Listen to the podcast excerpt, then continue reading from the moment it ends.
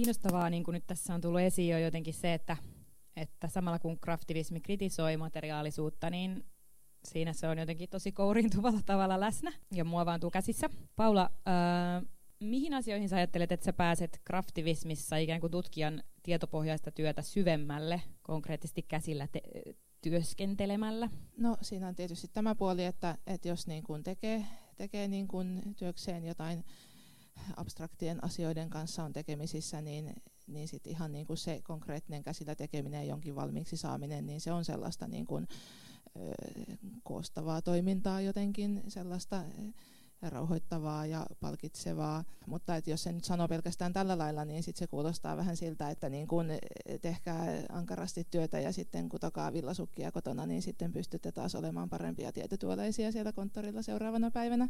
Niin tämä nyt ei tietenkään ole niin koko puoli siinä asiassa. No siis mä oon esimerkiksi niin kun teen päivätyössäni on tekemisissä niin kuin esimerkiksi kiertotalouden ja niin kuin luonnonvarojen kestävän kulutuksen kanssa, niin kyllähän meillä esimerkiksi tämä niin kuin kiertotalous on sellainen niin kuin muotisana, jonka nyt ajatellaan, että tulee kiertotalous ja sitten se niin kuin jotenkin saadaan se irtikytkentä, että nyt meidän kestämätön kulutustaso sitten jotenkin muuttuukin kestäväksi. Ja eihän se siis näin tule käymään, että se, se on niin kuin ihan, ihan siis fantasia että jotta me saataisiin meidän niin kuin rakennettua sitä kestävämpää kulttuuria, niin kyllähän se vaatii niin kuin joka tapauksessa meidän materiaalisen kulutustason niin kuin ihan tosi merkittävää laskemista. Ja sitten siihen liittyen tällaiset, niin kuin, kun sanoit tämä niin itse tekeminen, että se on niin kuin kritiikkiä ja se on toisenlainen niin kuin positio, ja se ei ole kuluttajan positio, mutta onhan se niin kuin sen konkreettinen niin kuin taito, että kyllähän me tarvitaan kädentaitoja siinä vaiheessa, kun niin kun me tämä kulutuskulttuuri tulee tiensä päähän, ja sehän kyllä niin kun tulee tiensä päähän, me se tiedetään. Että on, on, niin kun on hyvä osata valmistaa joitakin omia käyttöesineitä. Tai on hyvä, jos on sellaisia kavereita, joiden kanssa voi opetella. Et se, on, se on aika niin kun yksinkertaista. Et jos mietitään sitä, että et niin kun kiertotalous siinä puheessa, niin ehkä halutaan jotain sellaisia ratkaisuja, että nyt meille tulee joku niin kun vaikka nyt tekstiilikierrosta puhutaan, mietitään, että me tulee vaikka niin kuin joku appsi, jolla sä pystyt tilaan kotiin jonkun dronin ja se tulee ja hakee sun rikkinäiset villasukat ja sitten tapahtuu mitä. No sitten olisi varmaan joku halpatyöläinen jossain, joka niinku paikkaisi ne ja sitten niinku sitä riistettäisiin. Et eihän nämä niinku, et se, että näitä kiertoja saadaan suljettua, niin onhan se hirvittävän työvoimavaltaista ja se kysyy niin kuin taitoa ja osaamista ja aikaa. Ja mun nähdäkseni meidän täytyy vain niin kuin hyväksyä se, että, että niin kuin meidän elämämme tulee tältä osin niin kuin ikään kuin hidastumaan ja me joudumme laittamaan aikaa tällaisiin asioihin.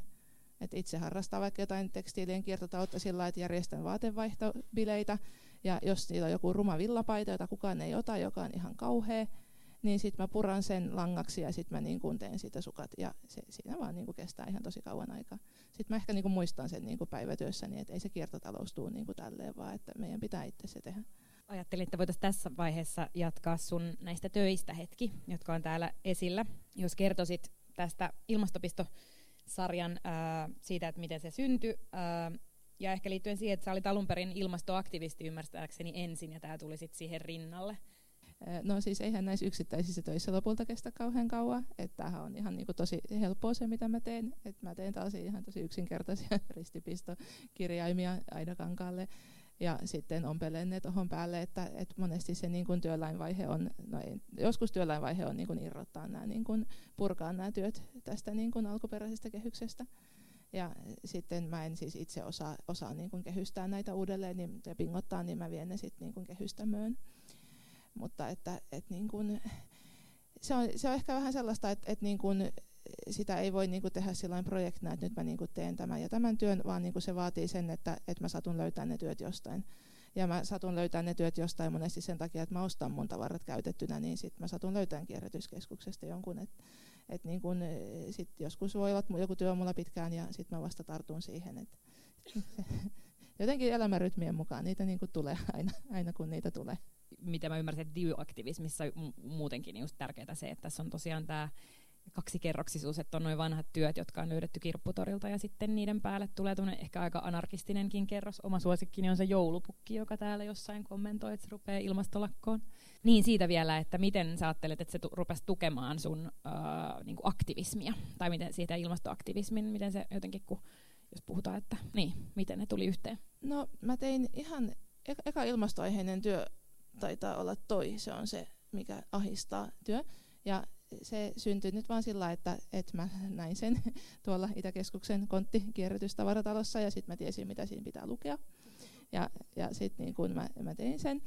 Ja sitten sattut olemaan just niin kuin yksi näistä isoista ilmastomiekkareista tulossa. Se oli niin kuin viime vuoden syksyllä 2018.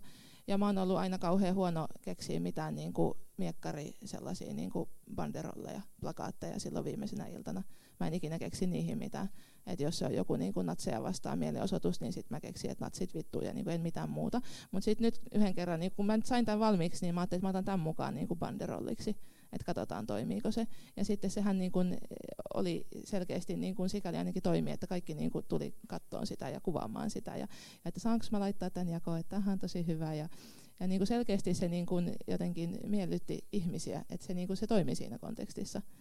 Ja että sit, no, ihminen sitten toimii sillä lailla, että jos jostain saa hyvää palautetta, niin sit sitä niin katsoo, että no, tätä mä voin jatkaa, sitten mä saan lisää hyvää palautetta. Näinhän se usein menee. Sitten mä rupesin miettimään, että mihinkäs muihin voisi tehdä jotain ilmastoaiheisia tai ympäristöaiheisia. Ja aika paljon on niin kuin, aika, niin kuin näissä miekkareissa käynyt ja näissä perjantaisissa istumisissa eduskuntatalon edessä silloin, kun olen sinne päässyt. Ja ainakin nyt se on jonkinlainen niin kuin katseen vangitsija ja niin kuin keskustelun herättäjä siinä yhteydessä. Banderollithan on tosi tärkeitä, sen on itse oppinut just kun on seurannut sitä feministiliikettä siellä Venäjällä, niin jotenkin, että se ei olekaan se mielenosoitus vaan siinä päivänä, vaan se on jo se koko edellinen päivä ja ilta, kun niitä banderolleja tehdään, ja siinäkin on se käsillä tekeminen on tosi isossa roolissa. Sun seuraava teossarja liittyy Elokapina liikkeeseen, joka on siis tämä liike, joka tekee näkyväksi nykyistä ekologista kriisiä ja tarvetta ää, nopeisiin toimiin sen ratkaisemiseksi. Kerro jotain tästä uudesta tai vähän, jos rautat jo, mitä silloin on siinä luvassa. Kyllä mä voin paljastaa kaikkea, ei se ole salaista. Tätä, olin elokapina miekkarissa, jossa huudettiin, että nouskaa kapinaan elämän puolesta. Ja sitten siitä syntyi toi, tota, toi työ tuolla, mitä teet perjantaina, nousen kapinaan elämän puolesta. Niin sitten mulle tuli mieleen, että eikö se olisi nyt helpompaa kuin, että mä koitan keksiä niinku uuden vitsin joka työhön, mutta mä voisin niinku tehdä niinku erilaisiin töihin tämän Nouskaa kapinan elämän puolesta. Niin mä aloin kerätä taas sarjaa, jossa on niinku erilaisia niinku ihmishahmoja, ja sitten ne kaikki niin kuin joko sanoo tai ajattelee jotenkin tänne, että nous, nousen kapinaan elämän puolesta tai nouskaa kapinaan elämän puolesta, niin sitten tulee vähän erilainen kokonaisuus, kun nämä työt on keskenään hyvin niin kuin erilaisia. Tai tavallaan sitä samaa kanavatyön estetiikkaa, mutta niin kuin kuitenkin vähän eri tämä värimaailma. Niin sitten kun niihin kaikkiin tulee se niin kuin samantyyppinen teksti, niin sitten se toimii vähän eri lailla. Herääkö teillä muuta jotain kommentteja näihin töihin liittyen, joita haluatte sanoa? Ei muuta kuin, että mun mielestä aivan mahtavia töitä ja todella niin kuin mä ainakin in, innostavia jollakin tavalla, toimii just sillä tavalla, että aja, avaa sitä ajatusta ja nämä yhdistelmät on niin hienoja. Sä oot myös Paula kertonut, että sua inspiroi jälkifossiilinen kulttuuri, josta muun muassa Antti Salminen on kirjoittanut kokeellisuudesta teoksessaan. Kuinka kraftivismi ja käsillä tekeminen voi omalla, omalta osaltaan rakentaa jälkifossiilista kulttuuria? Tähän voivat toki vastata muutkin. No se liittyy mun mielestä tähän, että, että käsillä tekeminen on niin kuin hyödyllinen taito. Ja että kun me nyt tiedetään, että, että tämä kulutuskulttuuri on tulossa tiensä päähän, niin ei sitä niin kuin kannata, niin kuin päivästä päivään ei jaksa elää, jos niin kuin keskittyy vaan siihen, että mikä kaikki tässä nyt sitten lähitulevaisuudessa menee paskaksi ja syttyy palamaan, vaan pitää niin kuin miettiä, että mitä sellaista mulla on nyt, tai mitä sellaista mä osaan nyt, mistä on sitten hyötyä siinä vaiheessa, kun mä en vaikka voi ostaa kaupasta kaikkea sitä, mitä mä sillä hetkellä satun tarvitsemaan. Että kyllä, niin kun, kyllä mä koen, että, tällainen, niin kun, että ihan oikeasti tämä niin kraftivismi niin kytkeytyy tällaiseen niin kun myös kädentaitojen arvostamiseen ja ylläpitämiseen materiaalin niin kuin, luonteen tuntemukseen. Et siitä, siitä on tavallaan niin kuin myös hyötyä. Niin, no hyvin, hyvin samaa mieltä, että siinä niin kuin, tavallaan myös näkyy se syvempi filosofia siitä niin kuin tekemisen tavasta ja olemisen tavasta. Että e, tavallaan vaihtoehtoinen tapa sille, miten me eletään nyt. Ja tietysti niin kuin, toisaalta sitten niin kuin tämmöisenä aktivismin muotona se sitten myös tekee sitä näkyväksi.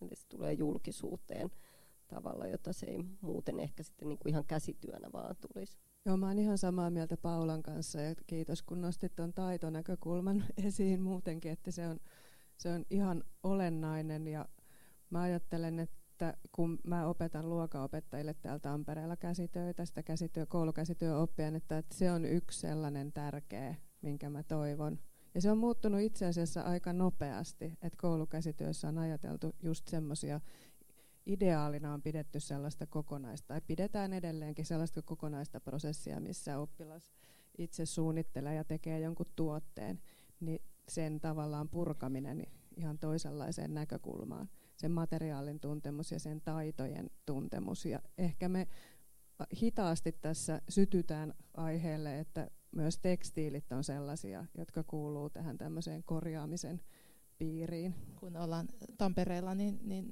mainitaan nyt toinenkin tamperelainen filosofi Tere Vaden, joka on, on niin kuin sanonut parissakin yhteydessä, että, että, ei se niin kuin, että kyllä me pystytään niin kuin elämään muutenkin kuin kapitalismissa, että, että kyllä meidän niin kuin ikäpolven isoäidit ovat osanneet elää muullakin tavalla. Ja kyllä sitten niin kuin aikanaan meidän lapsen lapset osaa elää, elää niin kuin muutenkin kuin kapitalismissa. Ja sitten tämä niin kuin käsityö niin mun mielestä niin kuin luo sitä yhteyttä sinne niin kuin aikaisempiin sukupolviin ja siihen, että mitä niin kuin on esimerkiksi meidän isovanhemmat osanneet vielä tehdä. Ja me ollaan vähän niin kuin unohdettu se, että mitä kaikkea he on osanneet tehdä, mutta että niin kuin kyllä, mekin, kyllä mekin voidaan oppia. Et mä esimerkiksi kudon villasukkia siksi, että mun isoäiti on opettanut mut kudon villasukkia. Et niin yksinkertaista se on, että mä en ole oppinut sitä koulussa. Ja että mä haluan, että, että niin kun siihen sitten jälkifossiiliseen aikaan, niin ei meidän tarvitse niin kaikkea ihan uudestaan aloittaa ja opetella, että meillä on sellaisia asioita, mitä me voidaan oppia meidän edeltäviltä sukupolvilta ja oppia uudestaan arvostamaan. Mulle äh, kiinnostavaa siinä Salmisen ajatuksissa tai mitä on häneltä lukenut, niin on tämmöinen ajatus merkityksellisestä hyödyttömyydestä jotenkin, mikä ehkä, vaikka toi on kyllä aika hyödyllistä, täytyy sanoa. Ää, ja sitten toisaalta ajatus jotenkin posthumanismista ja siitä, että ihminen asettuu sieltä yläpuolelta niin kuin syrjään tai alas muiden rinnalle. Et ehkä tässä on jotain resonanssia senkin kanssa. Tuleeko teille, Kaarina ja Mia, tota, muita tämmöisiä esimerkkejä mieleen, miss, jotenkin miten kraftimismi ratkoisi ilmastokriisiä tai tarttuisi siihen kiinnostavilla tavoilla tai konkreettisiakin esimerkkejä? No äh, ei ehkä ihan konkreettisia esimerkkejä, mutta mä en voi olla ajattelematta sitä, että mua on pyydetty nyt, mä oon ylihuomenna osallistumassa semmoiseen tekoälykeskusteluun, ja, ja tota, äh, jossa, jossa niin tietysti sitten siinä keskustelussa on paljon sitä, että visioidaan, mitä kaikkea robotit voi tehdä ja mihin kaikkeen niin ei enää ihmistä tavallaan tarvita, ja joka myös vaikuttaa tämmöiseltä uhkakuvalta. Mutta sehän on nimenomaan sitä, missä yritetään nopeuttaa kaikkia prosesseja mahdollisimman paljon ja ajatellaan myös niin kuin, tietyllä tavalla, että, että voidaan ratkaista. Se on hyvin ratkaisukeskeistä. Mutta samaan aikaan niin kuin siitä jää ehkä tämä taitokysymys on semmoinen, mitä mä monesti, kun mä oon lukenut aika paljon nyt sitä kirjallisuutta, ja mulle tulee vähän semmoinen niin puistattava olo siitä, että miten me emme kohta enää osaa mitään. Että onko se nyt todella se polku, mitä kohti mennään. Ja sen takia mun mielestä tämän tyyppiset niin kuin käsillä tekemiset ja, ja niin kuin erilaiset käsityö- ja kraftivismi-hankkeet on kauhean tärkeitä, että ne tavallaan pitää, pitää niin kuin tämän mielessä, että, että jotenkin se niin kuin tulevaisuuskuva voi olla myös toisenlainen. Ehkä voisi sellaisen näkökulman tuoda liittyen just tähän käsityömäiseen toimintaan niin kuin tuotantomuotona, että millä, miten sitä niin kuin koko tuotantomuotoa voi tavallaan haastaa tällä käsityöllä. Ja niin kuin Paula kuvasi sitä tavallaan kiertotaloudenkin näkökulmaa siinä, että puretaan vanhoja, mutta sitten myös on on hirveästi kehitetty ihan harrastelijakäsityöläiset, jotka on tullut spesialisteiksi siinä omassa tekemisessään, niin esimerkiksi erilaisia värjäysmenetelmiä, jotka on paljon ekologisempia, jotka on kemikaalivapaita. Ihan niin kuin millä tahansa muullakin elämän osa-alueella, niin käsityössäkin on ihan valtava, valtavasti kehitetty ja voi edelleen kehittää, mikä niin kuin tukee tämmöistä kestävää tulevaisuutta. Ja ehkä tuohon voisi lisätä vielä tämän energiakysymyksen, mikä mun mielestä on, on niin kuin a, aika oleellinen, että, että just liittyen tähän edelliseen, mitä mä puhuin tästä tekoälystä ja dataistuneesta maailmasta ylipäätään, joka on äärettömän kuluttavaa, energiakuluttavaa, mikä usein unohdetaan, ajatella, että se on jotenkin niin kuin ilmaista, niin tämä on nimenomaan päinvastainen tai niin kuin haastaa juuri sitä ajattelua, koska, koska niin kuin tavallaan materiaalit on joko kierrätettyjä tai luonnonvaraisia ja, ja niin kuin uusiutuvia. Että, että tässä mielessä aika oleellinen ero. Olet Kaarina todennut, että kraftivismi haastaa politiikan tiloja ja käsitystämme politiikasta. Minkälaisia uusia tiloja ja ulottuvuuksia sä näet, että se tuo politiikkaan? No oikeastaan tässä jo aikaisemmin sitä tulikin esiin, mutta mä ajattelen, että, että se haastaa niin kuin ajatuksen siitä, että missä politiikka voi tapahtua, mitkä on niin kuin ne tavallaan ne politiikan paikat. Ja tämä liittyy Judith Butlerin ajatukseen siitä, että, että meidän pitää haastaa tämmöinen niin kuin se, missä politiikan pitää tapahtua. Että jos meillä on vaikka joku aukio, joka on määrätty kansalaisille, että he voi mennä sinne ilmaisemaan itseään, niin silloin se on tavallaan jo poliittisesti epäonnistunutta, vaan se pitää niin kuin tuottaa se paikka jonnekin muualle, jolloin se on paljon poliittisempaa.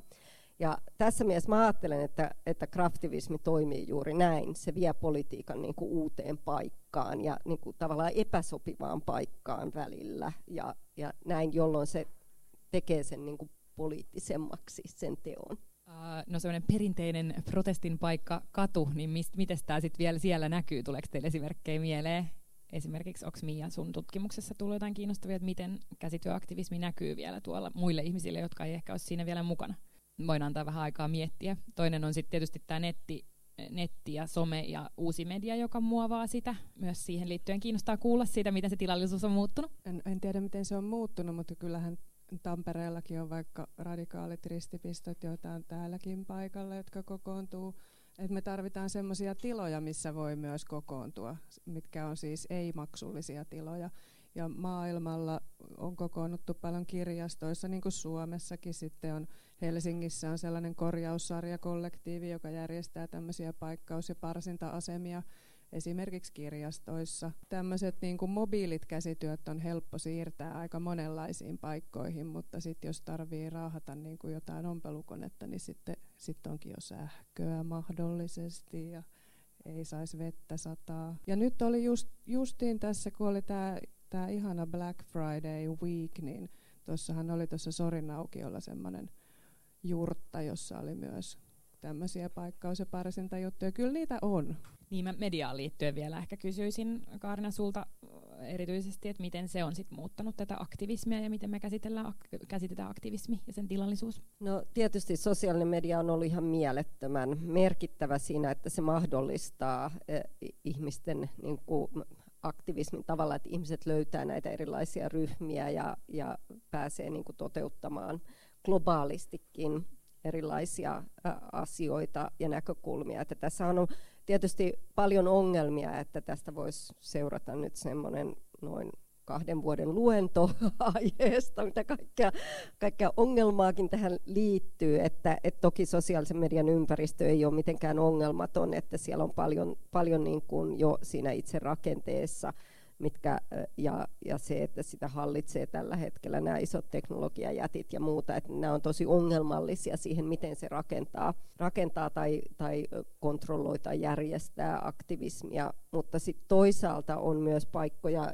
niin kuin tämän ulkopuolella, että, että tota, monet tämmöisistä niin kuin isommista sivuista, niin kuin tämä Ravelry, joka, johon, jossa on paljon käsityöaktivismia, niin, niin se esimerkiksi on tämmöinen niin kuin, itse tuotettu. Ja siellä on myös niin kuin rakenteelta, se on aika tärkeää, millainen se on tavallaan se ar- digitaalinen arkkitehtuuri, mikä, mikä on näkyvää, miten sitä moderoidaan ja niin kuin kaikki nämä on hirveän tärkeitä sen suhteen, että minkälainen tavallaan tunneilmasto siellä syntyy, minkälainen jakamisen kulttuuri ja muuta. Että, että tämmöisissä on hirveän, voi olla hirveän paljon eroja että miten ihmiset sitten, miten syntyy semmoinen luottamus toisiin ja keskustelukulttuuri ylipäätään. Ja tämä Ravelryhän oli sitten, pääsi otsikoihin muun muassa sillä, että ne kiels yhdessä vaiheessa, tässä olisi ollut nyt vuosi sitten, niin kielsi tämmöiset niin kuin, vihamieliset Trumpin kannattajien kommentoinnit siellä sivustoilla, ja tästä nousi aika iso uutinen Yhdysvalloissa esimerkiksi, että siellä myös niin kuin pyritään vaalimaan sitä keskustelukulttuuria aika paljon, että se on todella tärkeää. Ja, mutta tietysti niin kuin kaikkinensa se, te, se tekee mahdolliseksi sen, niin kuin, että nämä erilaiset käytännöt näkyy ja leviää myös muualle, että, että tavallaan myös aktivist, aktivistiryhmät oppii toisiltaan erilaisia käytäntöjä ja monet ihmiset hän kuuluu lukuisiin eri, eri ryhmiin. Et tietyllä tavalla se tuo, tuo myös tämmöistä niin sekoittumista ja näkyvyyttä kiinnostavalla tavalla esiin. Mutta että, että tietysti sit siinä on myös semmoista, että usein puhutaan näistä niin kuin uusista yhteiskunnallisista liikkeistä semmoisina, jotka on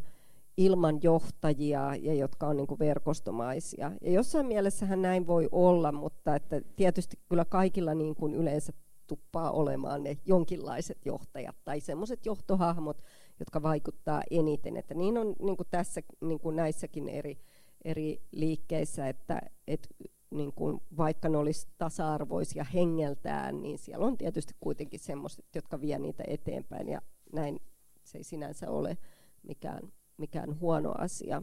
Mutta että, että semmoinen kiinnostava monimuotoisuus tässä kuitenkin on tässä liikkeessä ja ihmiset voi olla siinä mukana hyvin sitoutuneesti tai löyhästi.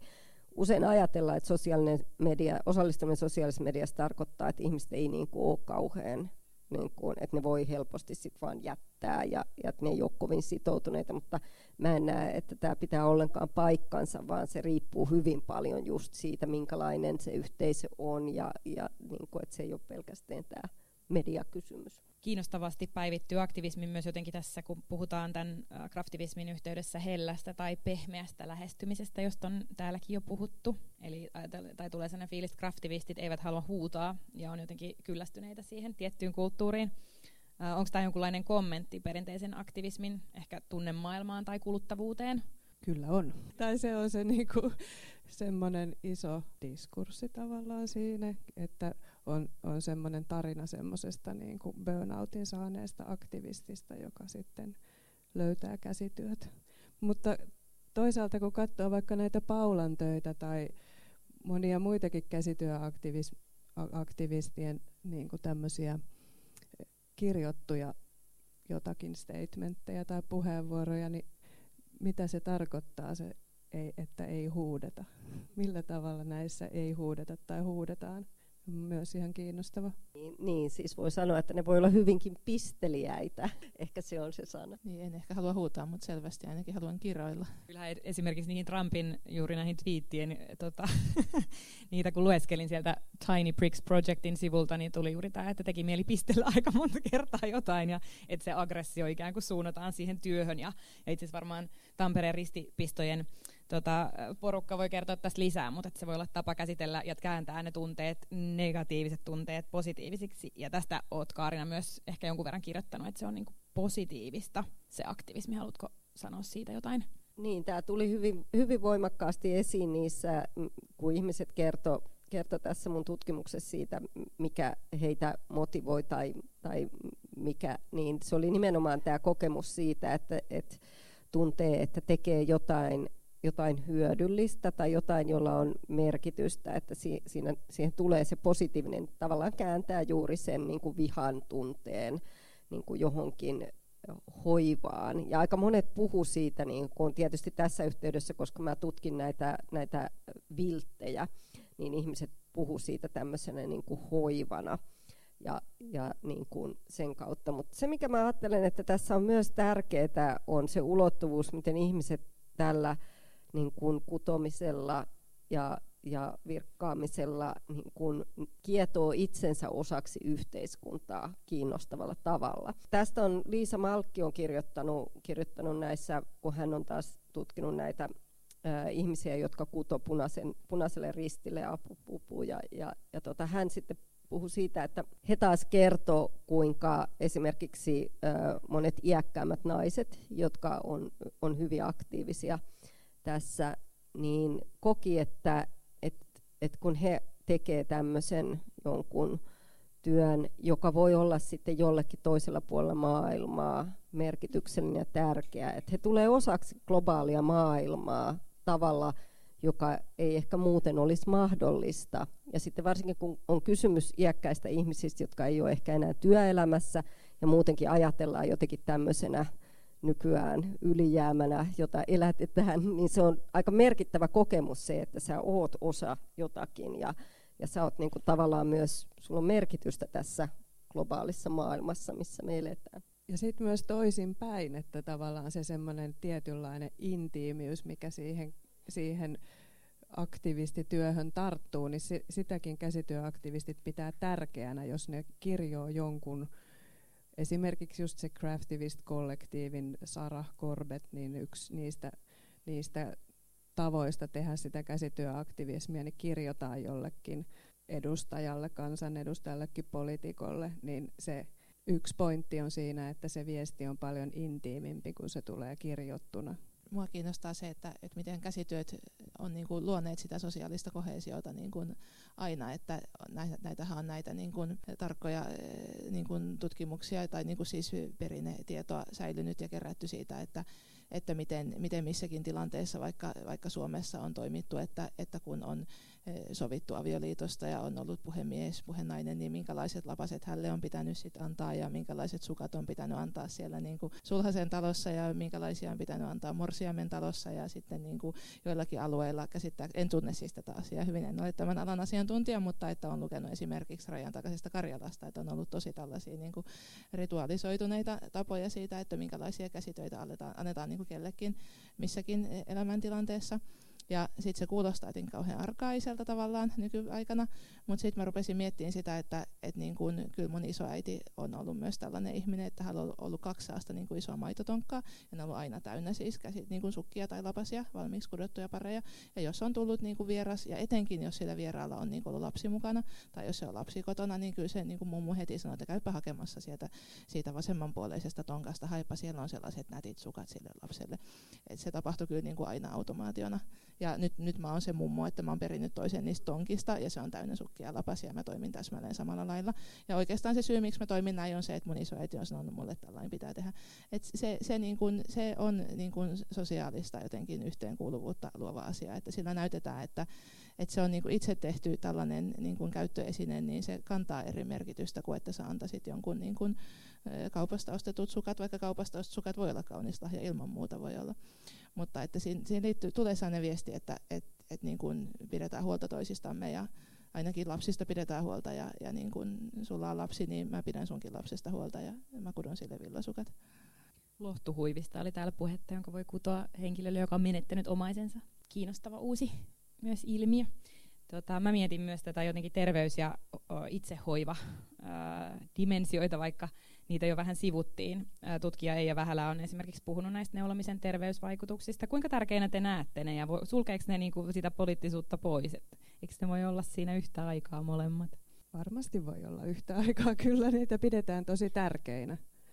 Että, että tietysti sitten se tietynlainen terapeuttisuuskin on semmoinen jana, että, että milloin se on niinku semmoista happinessia irrallaan rakenteista ja milloin se on niinku sellaista niinku hoivaan ja, ja tavallaan semmoista aktiivista niinku reflektointia tai kontemplointia tai jotakin tämmöistä. Ne on mun mielestä kaksi eri asiaa, että, että hyödynnetään käsityötä niinku jossain mielenterveystyössä ihan oikeana terapiamuotona ja sitten se, toisaalta semmoinen self-help-tyyppinen lähestymistapa ja sitten toisaalta tämä, että sen avulla pystyy jäsentämään maailmaa ja sen, siinä olevia eriarvostavia rakenteita jotenkin. Niin kuin taas se niin kuin käsityö siinä semmoisena välittäjänä. Joo, no mulla jotenkin tästä tuli mieleen, mieleen nämä tämmöiset niin surutyö, mitä tehdään käsityön kautta tai sitten jo,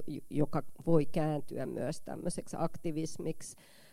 Kanadassa oli tämmöinen iso ö, kampanja, jossa tehtiin tämmöisiä niin kuin muisto, muistomokkasiineja, tai se oli se mokkasiinin tämä etuosa, josta tehtiin iso näyttely, ja se oli nimenomaan ää, ää, Kanadan alkuperäisväestön ää, nuorten naisten muistoksi, jotka on kadonnut tai murhattu, koska näitä murhia ja katoamisia tapahtuu huomattavasti enemmän kuin valtaväestön keskuudessa, ja tästä niin kuin, haluttiin sitten tehdä jonkinlainen niin kuin muisto, muistamisen keino. Ja, ja se on, ne on aika vaikuttavia ne kuvat siitä kampanjasta. Ihmiset sitten teki hyvin paljon, ne kirjo niihin erilaisia asioita, ää, mukaan. Ja tämäkin oli tämmöinen, joka alkoi tavallaan Facebookissa sosiaalisen median kautta. Ja sitten nämä Facebook-sivut alkoi toimimaan myös niin kuin sit ilmoituksina ja uutisina että kun joku oli kadonnut, niin sit siitä ryhdyttiin niin kuin ilmoittamaan. Että se laajeni tavallaan moneen suuntaan se, mikä aluksi lähti tämmöisestä tavallaan muistamisen politiikasta. Niin, itsehoiva on, on tärkeää aktivisteille, että ei se ole siitä muusta kamppailusta pois, että kyllä se sitä tukee. Mä muistan, kun oli joitakin vuosia sitten oli, oli tota, ihan varmaan oli Ylen niin kuin verkkouutisissa juttu tästä niin kuin nimenomaan neulomisen näistä niin kuin terapeuttisista ja hoivaavista vaikutuksista. Ja siinä tuli jännästi esiin se, että miten, niin kuin, miten se kumminkin on hyvin sukupuolittunut jotenkin ajatus siitä, että kuka saa tehdä mitäkin. Että siinä oltiin käsitelty, että miten hyviä vaikutuksia naiset saavat neuloessaan ja virkatessaan, että yhteisöllisyyttä ja juuri tätä rauhoittumista ja, ja niin kuin verenpaine laskee ja stressitaso laskee ja sitten se on, että mutta mitähän ne miehet sitten voisi tehdä vastaavaa, että niillekin tulisi hyvä mieli, että kun ei niillä kaikilla ole sitä niin kuin puutyöverstasta, että mitähän ne oikein voisi tehdä ja se on niin ihan vakavissaan kirjoitettu. Mutta luulisi, että tulisi mieleen, että kai ne miehetkin sitten voisi neuloa. Jos siellä nyt niin, niin, jos siellä niin hyviä vaikutuksia on, niin mikä jotte, naiset, miehet ja kaikki muut.